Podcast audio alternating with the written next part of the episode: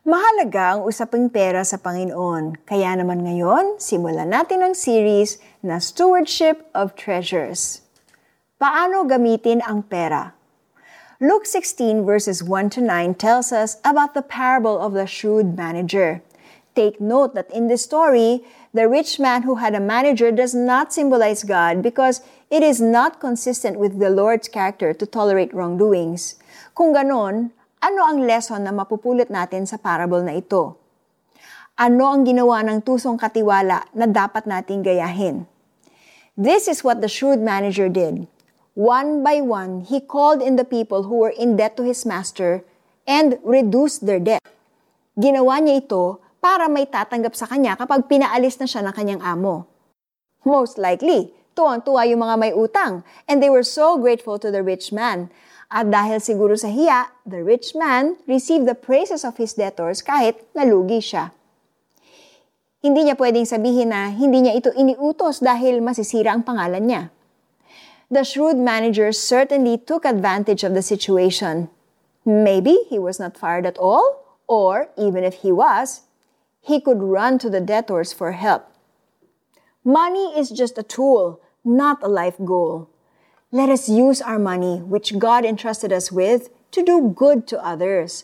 Let us convert our cash into friends para may maasahan tayo sa oras ng kagipitan. But be wise sa pagpili kung sino ang tutulungan. At syempre, ang biggest investment ay kay Lord. Give to your local church and support your pastors. Mag-support ng full-time missionaries and open your house to missionary workers or ministry workers who need a temporary space. When it is your turn to ask for help, si Lord mismo ang tutulong sa iyo. Let's pray. Lord, I acknowledge that all my money and possessions come from you. Please give me the opportunity to serve you with these resources. Nagtitiwala ako na kayo naman ang bahala sa mga pangailangan ko. And I pray this in Jesus' name. Amen. Paano natin to ma-apply? List all your expenses. You will see where your heart really is But don't feel guilty kung para sa ikabubuhay ng pamilya, ang majority ng iyong expenses, syempre, binigay naman sa iyo ni Lord yan. At yung pamilya mo naman ay para alagaan mo. Find alternative ways how you can do good to others using whatever resources you have. Kung gusto mo naman ng magandang investment, mag-invest sa gawain ng Panginoon. You can start by giving to CBN Asia. At nagpatuloy si Jesus sa pagsasalita.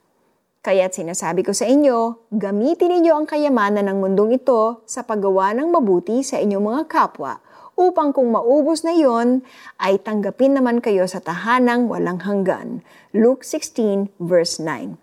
Ang pakikinig sa salita ng Diyos ay isa ring investment para sa ating ikabubuti. Kaya join us again tomorrow for the continuation of our series, Stewardship of Treasures. So, be a good steward today. This is Miriam Kamau Roberto. God bless.